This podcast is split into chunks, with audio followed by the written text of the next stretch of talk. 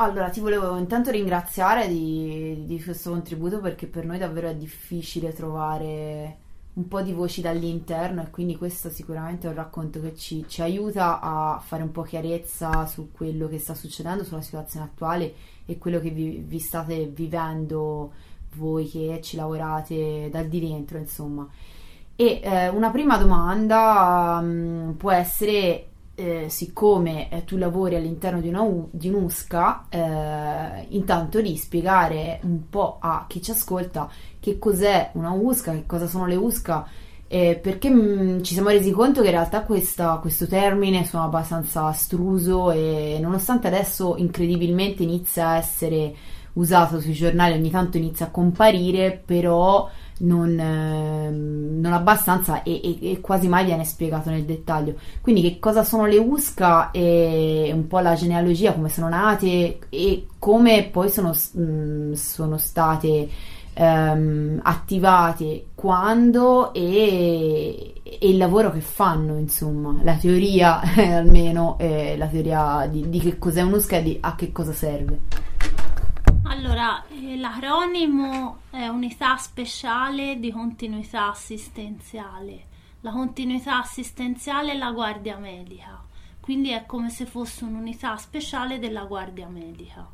Eh, sono nate con eh, il decreto legge del 9 marzo del 2020 in cui eh, praticamente il governo ha cercato di potenziare il sistema sanitario nazionale, in particolare l'area territoriale, quindi appunto quella della medicina generale e quella della continuità assistenziale, per cercare di sollevare sostanzialmente la parte ospedaliera eh, da eh, un aggravio di ricoveri e di accessi massivi che poi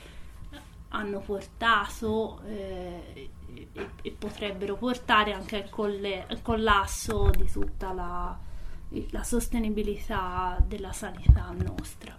E le USCA sono appunto delle sostanzialmente delle unità formate da inizialmente medici e infermieri. Eh, sono nata a marzo, al, però diciamo che hanno iniziato la, l'attività i primi di aprile quasi tutte in contemporanea. Eh, sono sedi in genere distaccate rispetto a quelle della continuità assistenziale eh, normale, quindi la continuità assistenziale viene fatta tipo o in una centrale eh, della Misericordia o di 118 o comunque nelle aree specifiche, le USCA sono state un po' decentrate proprio per le caratteristiche anche di rischio biologico, quindi dovendo trattare con eh, malati infettivi eh, e quindi anche dover trattare i, i, rifiuti speciali e dover sanificare tutte le cose che vengono usate negli accessi eh, domiciliari, allora sono state leggermente decentrate rispetto alle altre aree. Ehm, sono medici e infermieri. Gli infermieri inizialmente erano presenti 12 ore al giorno, quindi mattina e sera, e il servizio era, è attivo dalle 8 di mattina alle 8 di sera, quindi dal lunedì alla domenica, quindi tutti i giorni festivi compresi. Eh, non esistono le notti e in genere non, eh, non, agiscono come la guardia medica sull'emergenza e sull'urgenza eh, perché sono nate come braccio operativo della medicina generale per aiutare i medici di famiglia a valutare tutti quei pazienti covid o sospetti tali ehm, Mm, perché non avevano i DP idonei per andarli a visitare perché in numero stavano crescendo in maniera esponenziale come sta succedendo ora sostanz- cioè questa è semplicemente una copia di quello che è successo a marzo forse peggiorativa perché abbiamo tutto l'inverno davanti sostanzialmente mentre quella era la coda dell'influenza normale, quindi c'era la sovrapposizione di Covid e di influenza stagionale normale. Eh, quindi i medici non vengono attivati a differenza della guardia medica dai pazienti stessi, ma c'è un'attivazione ehm, tramite mail o tramite telefono del medico di famiglia, del pediatra o della guardia medica. Eh, talvolta anche dell'ufficio di igiene se eh, intercetta bisogni particolari e necessità particolari di pazienti eh, defedati che hanno tante patologie, non si possono muovere, hanno difficoltà per esempio i pazienti oncologici o chi non può raggiungere per esempio un, un posto per poter fare tampone vengono considerati accessi impropri perché in teoria l'USCA non va a fare tamponi. Eh, il medico USCA va a valutare clinicamente un paziente e quindi decide se eh, merita trattamento domiciliare facendo anche una diagnosi differenziale con il tampone eh, oppure se è un paziente critico e non può sostenere un'attesa a casa e quindi chiama il 118 e lo manda all'ospedale. Non so se sono stata abbastanza chiara. No, no, assolutamente. Ma quindi tu dicevi in teoria perché poi in realtà i tamponi li fate? Noi si fanno sempre tamponi. Nella nostra area in particolare, a differenza delle aree più centrali della città, non si fa solo il tampone all'individuo sospetto, ma anche al nucleo familiare, perché è un risparmio di tempo sostanzialmente, perché altrimenti la macchina organizzativa anche dell'igiene, del medico di famiglia, fare la richiesta, poi le modalità nei mesi sono cambiate almeno tre o quattro volte, quindi prima era il medico di famiglia e faceva la richiesta e andava a un sito particolare che smistava e richiamava il paziente, gli faceva fare il tampone. Ora il paziente che con la ricetta va su un sito internet e se lo prenota da solo. Eh, in realtà poi tutti questi meccanismi sono mh, a volte efficienti, a volte rallentano perché se uno pensa a un paziente anziano che non sa usare internet, che non ha una connessione, insomma ci sono dei limiti oggettivi a tutte le procedure. Per cui diciamo che noi per tagliare la testa al toro, purché eh, il paziente sia sintomatico, quindi debba mm. comunque essere valutato da un medico, in genere si va, si fa il tampone a lui e si fa il tampone a tutta la famiglia, bambini compresi, per cercare di avere uno spettro più ampio anche della diffusione nella famiglia, perché in quel caso se cominci subito sia isolare lo, tra, tra sé i componenti della famiglia sia cercare gli eventuali contatti se invece lo fai solo a lui, aspetti il risultato di lui, poi magari nel frattempo ti se ne ammala un altro, allora devi, cioè è una perdita di tempo e basta. Che però è quello che sta succedendo in realtà nelle, nel resto delle aree, mi pare di capire, perché mentre questo sistema che tu ci descrivi in realtà sembra, almeno a, così dai tuoi racconti, molto efficace effettivamente, o perlomeno è forse una delle poche cose che si può, può sperare di, di, di fare per ridurre il danno, cioè in realtà i racconti che arrivano anche da chi cerca di farsi un tampone o chi ha qualche sospetto, eccetera, sono molto più faraginosi nel senso che eh, ora vabbè chiaramente siamo anche in un momento di, di affanno questo si è capito e di intasamento. Però eh, i tamponi è difficile farli eh, non, eh, al di là anche di chi eh, ha difficoltà a prescindere perché appunto come gli anziani a cui ti riferivi ma anche chi magari internet lo sa usare comunque spesso eh, viene messo in stand by, non, è difficilissimo trovare chi ti fa il tampone, magari vieni mandato lontanissimo. Sì. Casi di questo tipo sono ovvi. E poi anche eh, il fatto che non vengono fatti i tamponi eh, subito ai tuoi conoscenti, quindi probabilmente questo meccanismo che a me sembra fondamentale, eh, che sia proprio il nodale in qualche modo, questa roba eh, in realtà non viene fatta molto spesso, quasi mai, e, e, forse anche il motivo per cui poi il contagio dilaga così velocemente. Sì, è possibile. Ora c'è anche da dire che eh, noi si, mh, mm, si, cerca di mantenere una linea piuttosto rigida, cioè andare solo o da chi ha delle necessità impellenti, tipo un paziente oncologico a cui se non viene fatto un tampone non inizia la chemioterapia, è ovvio che tu ci vai anche se non ha febbre, non ha sintomi, eccetera. Però noi si cerca di risparmiare tempo e risorse mh, a scapito anche dell'esecuzione di un numero maggiore di tamponi per andare su pazienti sintomatici, perché poi è quello che ci interessa a noi. Viceversa, un tracciamento migliore dei contatti e un, un'esecuzione di, ta- di tamponi a tappeto dovrebbe essere di pertinenza dell'igiene e quindi anche degli assistenti sanitari, o, cioè perché l'esecuzione di un tampone è semplice, quindi non ti serve muovere un medico, un infermiere, la macchina e tutto l'ambaradan per an- solo per andare a fare un tampone a un sospetto, perché sarebbe uno spreco di risorse. Mentre se, e forse ora lo stanno facendo, forse se uh, aumentassero uh, la capacità anche dei drive-thru uh, e anche di fare la macchinina e va a casa per i pazienti anziani e non si possono spostare, eccetera, quello sarebbe, cioè, sarebbe un'arma, un'arma efficace. Ora stanno venendo fuori, però è una cosa recente, i tamponi antigenici rapidi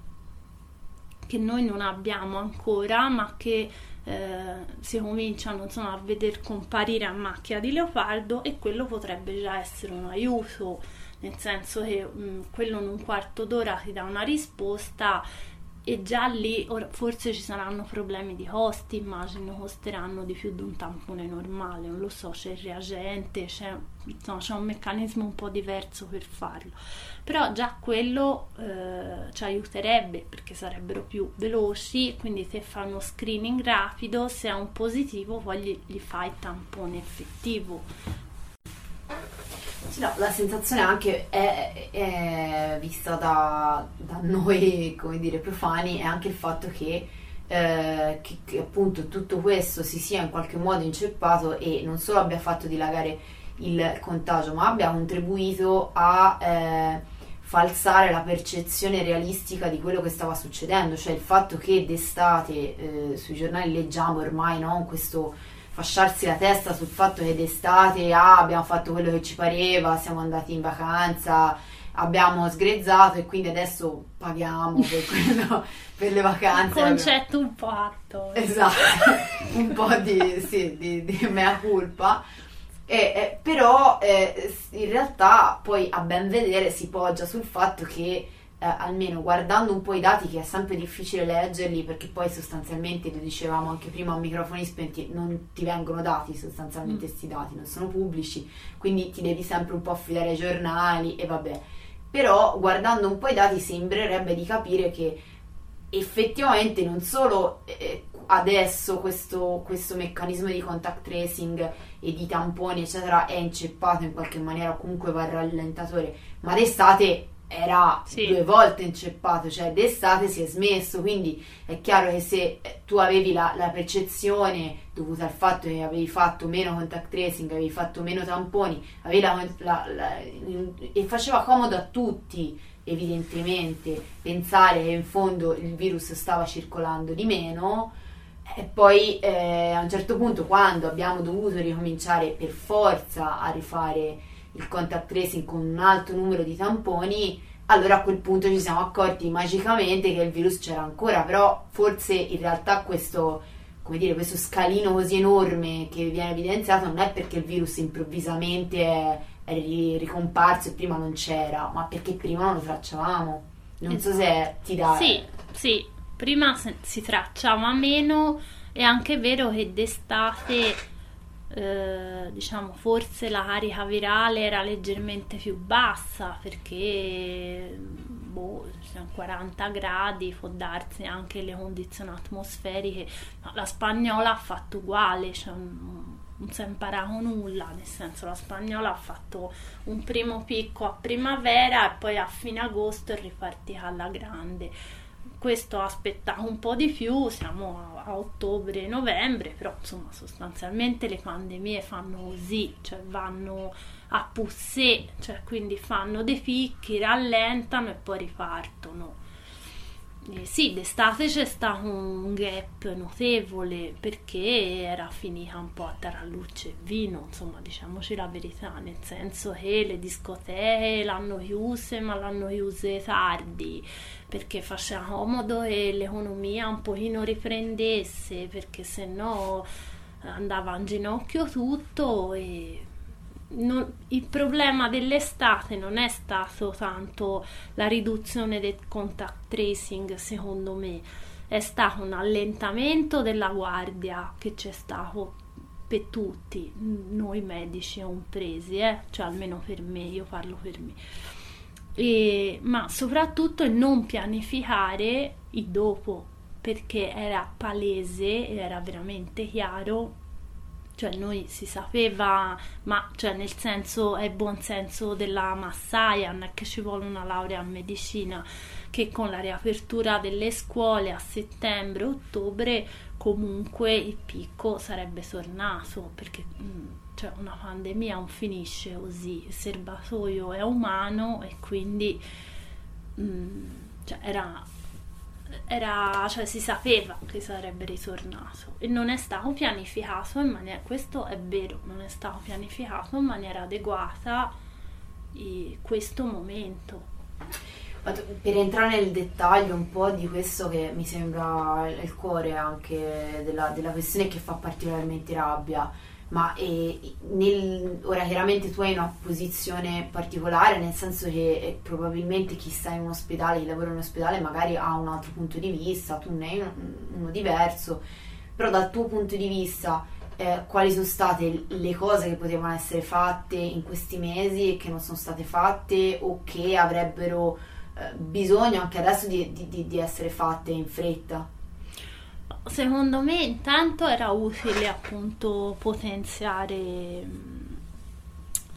eh, l'igiene, l'igiene sanità pubblica perché poi alla fine passa tutto di lì, nel senso sia i provvedimenti di quarantena sia il tracciamento dei contatti, sia eh, i provvedimenti di fine quarantena, sia la locazione dei pazienti positivi anche asintomatici in famiglie magari numerose che devono condividere spazi stretti, cioè queste sono tutte cose di pertinenza dell'ufficio di igiene. Io non voglio fare lo scaricabarile, nel senso che eh, ognuno è bene faccia la sua parte, però ci siamo ritrovati a, spesso a dover sopperire a delle mancanze eh, di questo istituto, nel senso dover andare a fare tamponi eh, a Vecchini nell'RSA perché andava tracciato eh, la, ma- la, mappatura appunto delle infezioni, bambini eh, nei, nei, campi solari piuttosto che gente che non è stata messa in quarantena perché nessuno gli ha telefonato e nessuno gli ha mandato un provvedimento di quarantena, senza il quale peraltro il medico di famiglia non può fare un certificato di malattia. Quindi, insomma, secondo me quello già poteva, cioè ci stanno pensando adesso, ora hanno assunto una valanga di ragazzi eh, che vengono chiamati contact tracer, che sono quelli che si attaccano al telefono, chiamano i positivi, cercano di capire chi sono contatti. E sa, anche da noi è venuto un ragazzo in questi giorni, ha cominciato lunedì noi si usa in maniera un pochino diversa, però anche lì perché c'è una discrepanza, nel senso che noi si chiama positivi per sapere come stanno, perché per noi la priorità è la clinica. Per l'igiene invece dovrebbe essere la rete dei positivi, quindi è quello che deve essere potenziato, perché se te non identifichi i vari anelli della catena, il contagio continua e se non, non metti provvedimenti o non metti la fine quarantena, per esempio, ora per legge, dopo 21 giorni di positività un tampone, se il paziente è asintomatico, in teoria può uscire, quindi può andare a lavorare. Perché quest'estate si erano verificati casi di persone chiuse in alberghi sanitari di mesi, cioè agosto, luglio, da giugno, cioè 30, 60, 70 giorni di gente con la vita congelata da un tampone positivo o addirittura debolmente positivo e veniva riprogrammato di settimana in settimana e uno si era mangiato il lavoro, la famiglia, la vita perché rimane chiuso in una stanza d'albergo a mesi senza avere nessuna colpa e senza nemmeno essere malato, tra l'altro tipo recluso, insomma è un... E quindi, nel senso, mh, ora ci hanno pensato, però il provvedimento di fine quarantena anche in un paziente positivo chi lo fa? L'igiene. Però loro si sono inceppati un'altra volta e non gli mandano i provvedimenti di fine quarantena. Per cui questi non possono uscire. Cioè è tutto un meccanismo un po' nel senso le cose ci sono funzionano funzionano quando i numeri sono piccoli quando i numeri aumentano il sistema crolla crolla in tutte le sue parti, non mandano più le mail, non rispondono più, cioè noi non si riusciva più a comunicare con il nostro ufficio di igiene di riferimento. In città uguale, cioè mi telefonavano i medici di famiglia eh, della città chiedendomi se io conoscevo qualcuno personalmente che li poteva aiutare a mettere in quarantena pazienti perché se no non gli potevano fare i certificati cioè capisci bene che se tu cominci a scivolare addirittura in ricerca di amico dell'amico dell'amico vuol dire che c'è qualcosa che non funziona. Certo e ho una curiosità mia così, eh, immuni tutto questo, te l'hai mai visto? Cioè... No, io mi sono sempre rifiutata. Ora io sono un po' tecnofobica, per cui non, non l'ho mai scaricato, non l'ho mai usato, non ci ho mai creduto eh, però ho, anche lì ho saputo di gente che eh, gli si è acceso l'alert di immuni e nessuno sapeva come fare. Cioè il medico di famiglia ha detto boh io alzo le mani. Non lo so l'igiene non pervenuta. Quindi io oggettivamente credo che questa gente sia andata a farsi tampone privatamente. Credo però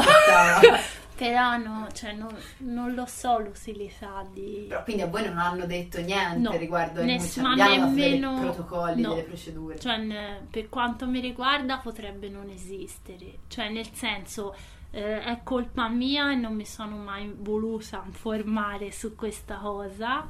ma nel senso non l'ho mai incrociata lavorativamente e nessuno dall'alto mi ha mai detto guarda se succede questa cosa impegnati perché funzioni.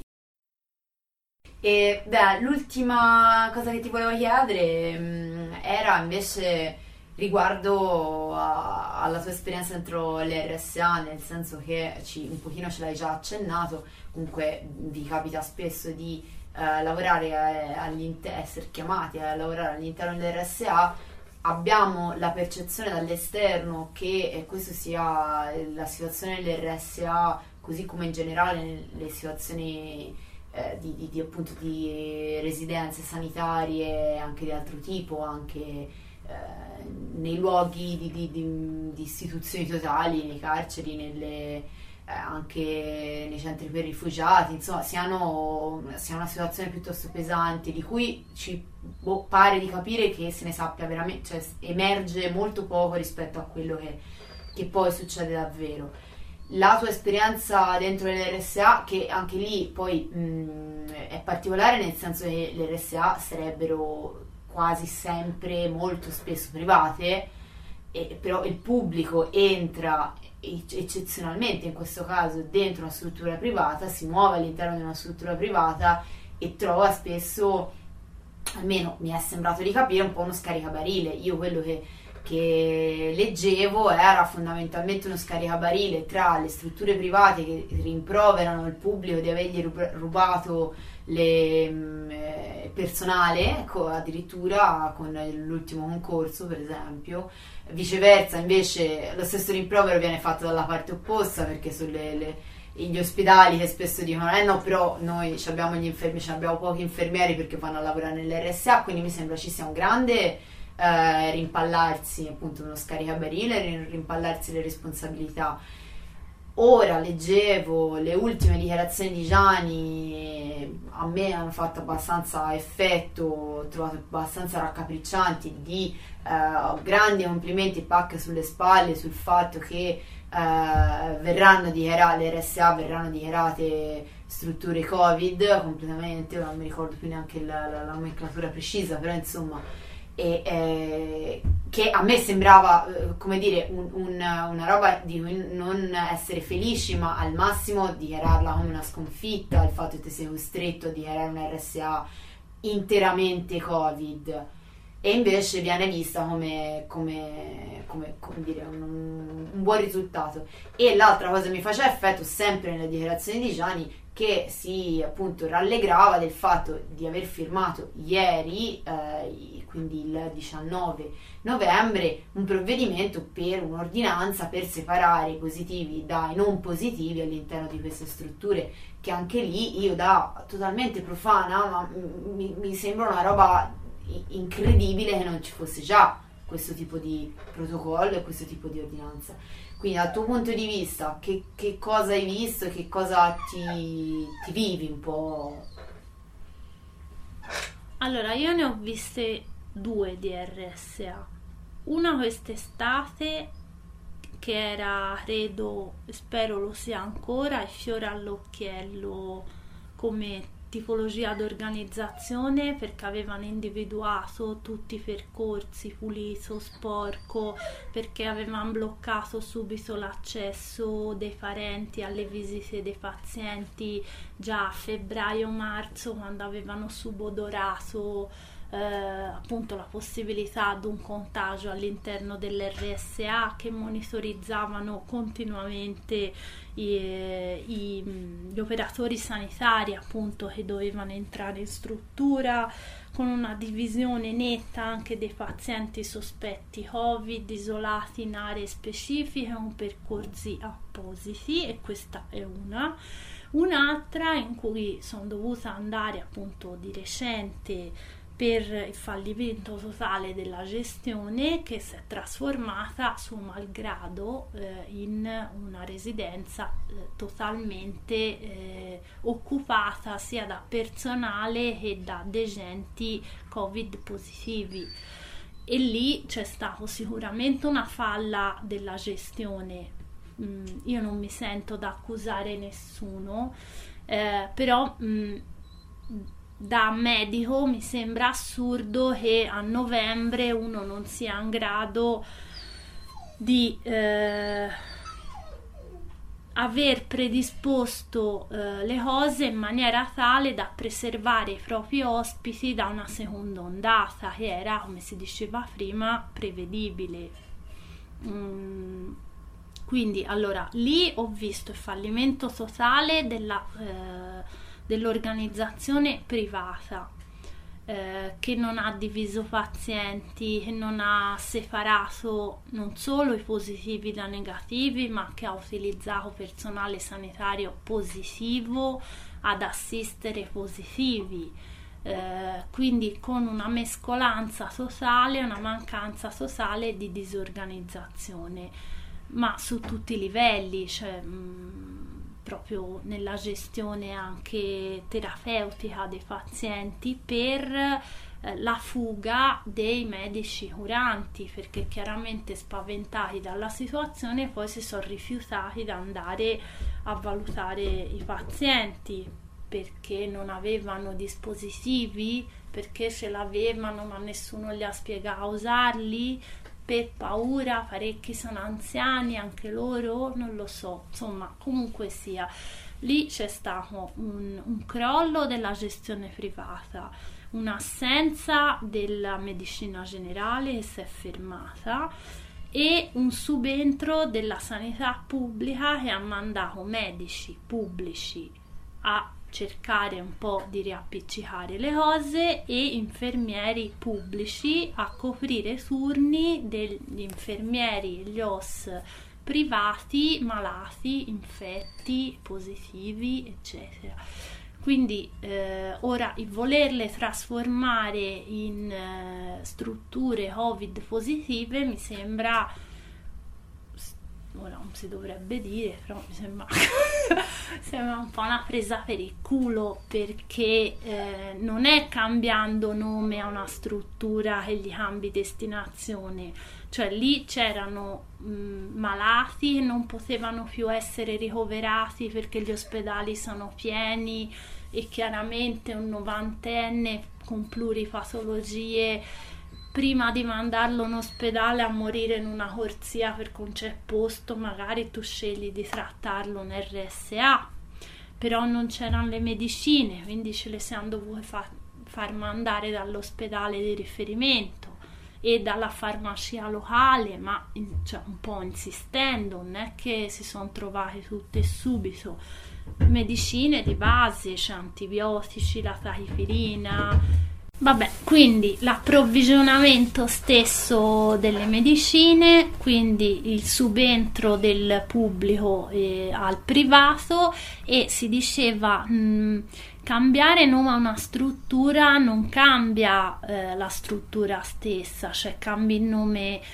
esterno, ma eh, assistere malati di Covid, soprattutto in quelle condizioni pluripatologici eh, che hanno bisogno di assistenza continua, gli serve l'ossigeno alti flussi, qualcuno andrebbe intubato, qualcuno dovrebbe fare la NIV, cioè tutte cose che lì non è possibile erogare eh, cioè non è possibile proprio materialmente perché non ci sono le infrastrutture adeguate per fare una cosa di genere. Lì puoi tentare di seguirli come li seguiresti a casa.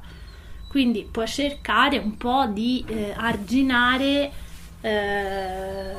le condizioni cliniche finché te lo consentono. Però anche lì su eh, 70 persone anziane, 20 sono in condizioni critiche, eh, qualcuno ha già cominciato a morire e parecchi, a parte più giovani, non si riesce a ricoverarli perché non c'è più posto da nessuna parte e non te li prendono. Ma non, non te li prendono non per egoismi o perché bisogna fare la classifica di quello più giovane o quello più vecchio, perché il destino è che magari se lo prendono però ti sta tre ore in ambulanza? Oppure ti sta 5 ore o 10 in una stanteria o in un corridoio di pronto soccorso? Anche perché quelli ricoverati sia in medicina interna che in, in terapia intensiva non ci stanno un giorno o due, ci stanno a settimane io ho pazienti che ho ricoverato a fine settembre sono usciti ora dall'ospedale. Certo non hanno fatto tutti due mesi di terapia intensiva, ma un mese sì, tre settimane sì, che vuol dire che quando uno occupa un posto prima che lo liberi e passa tanto tempo. E quindi lì si sta cercando di arginare, cioè tanti miei colleghi non ci vogliono nemmeno andare perché dicono è inutile andare lì, li vedi una volta, poi non li rivedi più, che gli fai? Gli metti l'antibiotico, un filo d'ossigeno e li lasci. È vero, però se no non faresti nemmeno quello, cioè nel senso non avrebbero nemmeno quello perché la struttura privata ha abdicato. E lì secondo me è un problema grosso. E, e ripeto, cambiargli nome mi sembra veramente una follia e basta. I Giro, i Girot, quelle cose ho, di cui ho preso il nome tipo due giorni fa, sì. quelle le hanno attivate? Allora, mh, mm, allora, nella mia area il Girot è costituito da una geriatra bravissima che però ha sulle spalle due reparti di geriatria in due ospedali diversi, un eh, reparto Covid, diciamo, post ospedale di lunga degenza su terri- sulla città, diciamo, e tutte le RSA territoriali da sola. Cioè da sola saranno 5 geriatri, però sostanzialmente chi si occupa delle RSA, perché Girot dovrebbe essere una specie di task force. Fino ad ora si diceva distaccata dall'USCA, però in realtà ora ci siamo mezzi fusi per aiutarli, di geriatri e infermieri che dovrebbero aiutare a arginare queste situazioni e hanno fatto le valutazioni precedenti nelle case di riposo cercando di identificare eh, i punti dolenti, le cose da spiegando al personale come si dovevano comportare per evitare di eccetera. Però evidentemente anche lì ci deve essere stato un vulnus perché tante RSA ora hanno questo problema, nel senso non è solo quella dove sono stata io, ne stanno venendo fuori diverse quindi anche lì boh, mancanza di personale mh, mm, de, nel girot boh, non lo so se aver messo 700 geriatri e 1000 infermieri avrebbe aiutato. Di sicuro loro sono veramente un numero esiguo e hanno un carico di lavoro mostruoso tant'è vero che noi si cerca di dargli mano andando due o tre volte a settimana quindi togliendo la nostra parte d'assistenza territoriale, due o tre di noi si staccano da quello che si fa quotidianamente e vanno in un RSA a cercare di valutare più persone possibili per alleggerire il lavoro dei geriatri, perché se no non ce la farebbero. Però anche lì c'è stato sicuramente un, un, passo indietro anche della medicina generale e io lo dico da futuro medico generale, nel senso che lì si sono dileguati tutti. Ora il perché io non lo so, però è anche vero che in un RSA la quota capitaria del paziente che tu segui in RSA ti viene comunque pagata quindi secondo me, anche se il periodo è allucinante, anche se il carico di lavoro è mostruoso, come li facevi prima, gli accessi programmati in RSA andrebbero fatti ora. Perché non ci si fa? Cioè, perché se io smetto di andare a visitare la gente con l'USCA eh, per andare in RSA, cioè eh, la offerta è corta, allora o ti vuoi vedere pazienti, tanto lavoro sempre per la medicina generale, quindi o ti vuoi vedere pazienti sul territorio o ti vuoi vedere quelli in RSA, tutti e non ci si fa, perché materialmente non ci si fa, bisognerebbe che ognuno ricominciasse a fare un pochino la sua parte Mm, poi lo capisco, il carico di lavoro e di stress ultimamente alle stelle, i colleghi stanno, cioè le condizioni anche di burnout mi sembrano notevoli perché la gente è spaventata, chiama in continuazione perché tutti pretendono mille cose, cioè io lo capisco e non è facile. Però potenzialmente secondo me il sistema potrebbe funzionare molto meglio basterebbe avere forse un'organizzazione un pochino più militaresca, cioè un po' più... cioè forse ora manca sì un'organizzazione un po' più col pugno di ferro, nel senso che le cose vanno fatte e, e le deve fare eh, a chi gli compete, cioè ognuno bisogna farci la sua parte, c'è poco da fare. Poi ci si aiuta, cioè nessuno di noi si è rifiutato di andare in RSA però non li conosci, li vedi una volta, gli metti le terapie riappiccicotate e il rischio di fare errori banali, ma tipo anche le cartelle cliniche non sono, non sono chiare, sono tutte scritte male, non si capisce se uno è allergico a un farmaco, se tu glielo puoi dare, se, cioè io l'altro giorno manca poco ammazzo una donnina perché gli volevo dare un antibiotico, poi due pagine dopo c'era scritto era allergica. Meno male ho girato le due pagine dopo, perché se no gli davo l'antibiotico invece di Covid moriva di shock anafilattico, era colpa mia. Però c'è una cosa e te dovresti aver scritto a caratteri ubitali subito nella cartella del paziente, perché è la prima cosa che interessa, poi dopo viene tutto il resto. Insomma, sono piccole cose, però mh, mm, messe tutte insieme ti creano una valanga di, di eventi che poi portano purtroppo alla morte delle persone, perché qui si assisterà alla scomparsa di una generazione con questa gestione qui. Molto chiaro. E bene, ti ringrazio tantissimo, io ti lascerei andare, già ci hai insomma chiarito tantissime cose. Ti ringrazio e boh, buon lavoro, mi viene da dirti, ma insomma più che altro riposo. Grazie.